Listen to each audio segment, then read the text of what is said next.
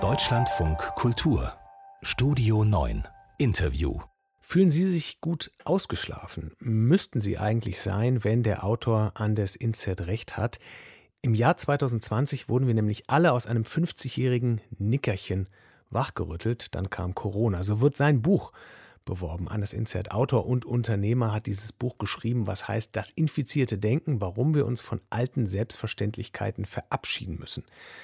Welche sind das und ob er da wirklich optimistisch ist, dass wir das ähm, auch tun und uns nicht gleich wieder zum Nickerchen hinlegen, darüber will ich mit ihm sprechen. Hallo, guten Abend. Ja, schönen guten Abend. In diesen 50 Jahren, in diesem Nickerchen, was haben wir denn Ihrer Ansicht nach da verschlafen?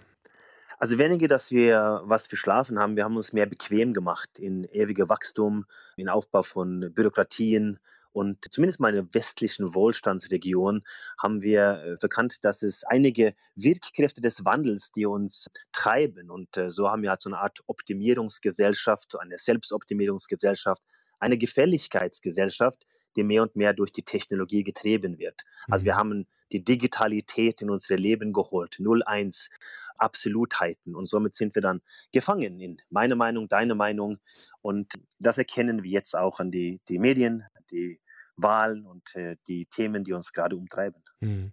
Klingt jetzt nach so ganz vielen kleinen Punkten. Man kann vermutlich nicht so einfach sagen, was müssten wir jetzt, wo wir aufgewacht sind, anders machen, oder doch?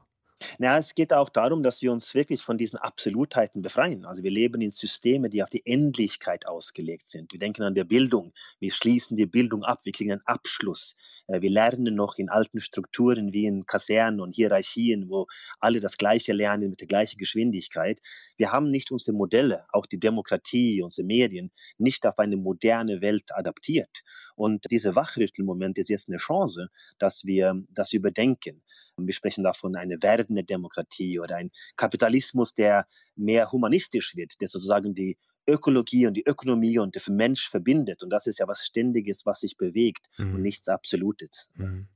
Ich erinnere mich ähm, relativ gut an die ersten Monate. Ähm dieser Pandemie, da haben wir viel, auch hier zum Beispiel im Radio, viel natürlich auch darüber nachgedacht und darüber gesprochen, was man denn vielleicht alles jetzt ändern könnte oder auch Gutes für später mitnehmen könnte. Allerdings ist mein Eindruck schon der, dass das dann irgendwann auf der Strecke geblieben ist. Wir uns also dann doch wieder lieber zum Nickerchen hinlegen. Sind Sie optimistischer? Ja, nee, ich glaube tatsächlich, dass die Aktivierung der Menschen, das hat weniger mit Corona zu tun. Mein Buch ist auch, das infizierte Denken ist kein Corona-Buch. Das ist äh, eine, eine Herleitung von, von den äh, Wirkkräften, die ich schon vor Jahren beobachte. Jetzt geht es darum, was was tun wir jetzt mit diesen ganzen offensichtlichen Problemen, die wir haben?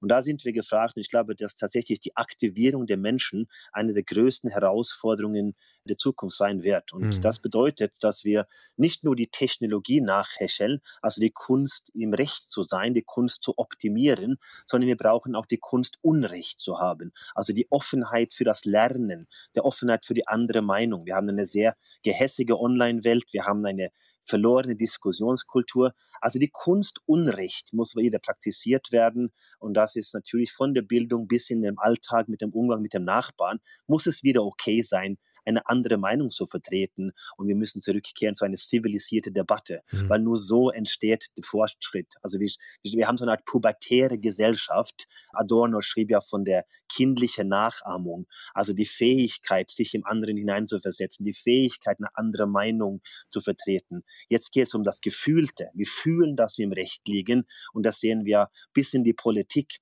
dass es mhm. nur noch um Negation und Negativität und gegen etwas ist und nicht für etwas. Mhm. Und somit ist das Buch auch eine Liebeserklärung an das Leben, also eine positive Aktivierung, die wir jetzt dann starten können. Aber das ähm, klingt aber natürlich auch, das klingt natürlich aber auch nach etwas, was äh, anstrengend ist und einen irgendwie vor Neuerungen und Änderungen stellt. Und jetzt ähm, erlebe ich Menschen eher so, dass sie eben selbst kleinen Neuerungen gegenüber extrem heftig Gegenwehr entgegenbringen. Nur so ein Beispiel, was wirklich nur ein ganz kleines ist, aber was, glaube ich, ganz gut dafür steht, ist, wie viel Gegenwehr gibt es für sowas wie ein Tempolimit auf Autobahnen.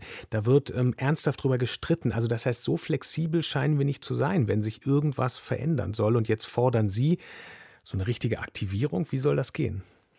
Ja, ich glaube, es geht in der Tat um den einfachen kleinen Dingen, also die, die Normalität. Wir, wir, können alle uns erinnern an 2020, das war das Jahr der Sonnenuntergänge. Auf einmal hatten wir von der Normalität eine Wahrnehmung und wir sind mit dieser Fähigkeit geboren. Wir trainieren sie halt mit der Technologie durch die ständige Optimierung, Hörbücher auf zweifache, dreifache Geschwindigkeit, werden wir Meditationskurse machen. Wir haben halt nur diese 24 Stunden und das macht uns müde und dann auch depressiv. Und ich glaube, wir haben die Chance, jetzt zu erkennen, dass es gibt keinen Sinn im Leben, wir geben das Leben einen Sinn. Also diese wunderschöne Reise nach nirgends ist ein Geschenk, den wir haben und da können wir Menschen Unfassbares tun. Hannah Arendt redet ja von der Natalität oder der Gebürtigkeit. Also wir kommen auf der Welt mit einer leeren äh, Festplatte, aber wir besitzen die Fähigkeit, die Welt zu erkunden. Mhm. Und deswegen gilt es jetzt, uns von diesen alten Selbstverständlichkeiten zu befreien, uns der Welt zu öffnen, also diese Weltverständlichkeit nachzugehen, damit wir zu neuen Selbstverständlichkeiten kommen. Weil wir brauchen einen Halt im Leben, eine Kategorisierung, aber wir müssen verstehen, dass eigentlich nichts Absolutes ist. Und wenn wir das erkennen, dann können wir das Schönste nachgehen, was wir Menschen haben, nämlich die Fähigkeit zu lernen, uns zu entwickeln. Und ich glaube da schon an das Positive in den Menschen. Ich glaube, dass wir innerlich das auch wollen, aber wir sind so getrieben von der Außenwelt, von der externen Impulse, insbesondere durch die Technologie. Und wir brauchen die Technologie, aber wir brauchen auch das, was wir nicht wissen, was es mhm. ist, nämlich das Menschliche, also die Kunst, sich zu irren oder die Kunst, Unrecht zu haben. Ich glaube, das ist existenziell für uns Menschen. Und äh, mein Buch ist eben so eine Art Initiator, ist ein möglicher Lebensentwurf für einen Weg zu einer Heilung, äh, nachdem ich natürlich die Metathemen Medien, Bildung, Politik, Kapitalismus und Globalisierung betrachte mit so einer Art neo-eklezistisch. Also ich springe zwischen den Sichtweisen und zeige auf, wie unterschiedlich man die Welt auch sehen kann, in der Hoffnung, dass wir da natürlich uns wiederfinden und dann gemeinsam ein Stück weit in der Philosophie starten zu einem neuen Lebensentwurf. Das infizierte Denken heißt das Buch, warum wir uns von alten Selbstverständlichkeiten verabschieden müssen.